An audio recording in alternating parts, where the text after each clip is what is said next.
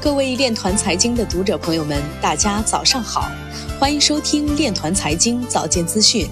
今天是二零二零年十二月二十三号，星期三，农历庚子年十一月初九。首先，让我们聚焦国内新闻。货拉互联网加物流企业货拉拉宣布完成五点一五亿美元的一轮融资，由红杉资本中国基金领投。本轮融资将用于四五线城市下沉市场的业务拓展，并在多元业务布局和物流数字化方面持续投入。广州将建上海保险交易所南方中心，争创数字人民币试点。中国超过两万家芯片相关企业拥有专利。十二月二十二号十二时三十七分，我国自主研制的新型中型运载火箭长征八号首次飞行试验在中国文昌航天发射场顺利实施，火箭飞行正常，试验取得圆满成功。接下来，让我们走进区块链领域。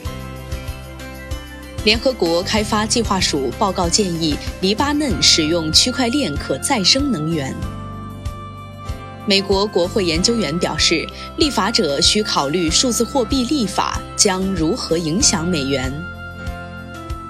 全国首个省级文旅公链黄河链落地应用，山西洪桐大槐树寻根祭祖园景区寻根游正式启动上线，成为黄河链首个标杆示范试点。首个渝中制造区块链智能就业平台上线。在牛市的矿工更要有风险意识，不要尝试杠杆交易。今年加密货币基金资金流入超五十亿美元，较去年增长超百分之六百。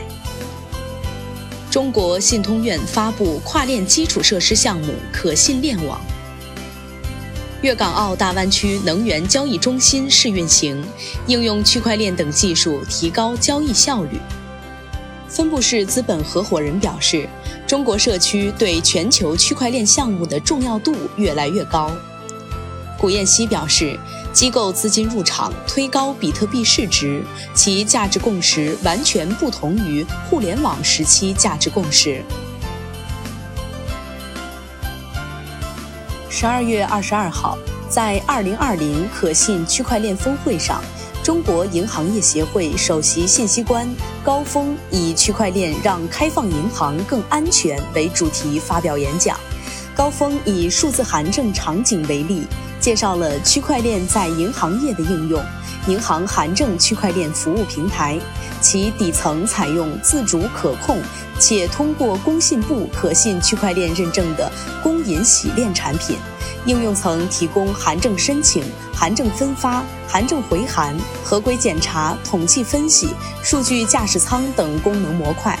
该平台具备六大竞争优势。一是区块链技术安全可靠，避免函证信息被泄露篡改；二是线上实时传输智能高效，可跟踪可催收；三是便捷易用，询函一触即发，回函如期生成；四是各环节建立共识机制，全程留痕可追溯；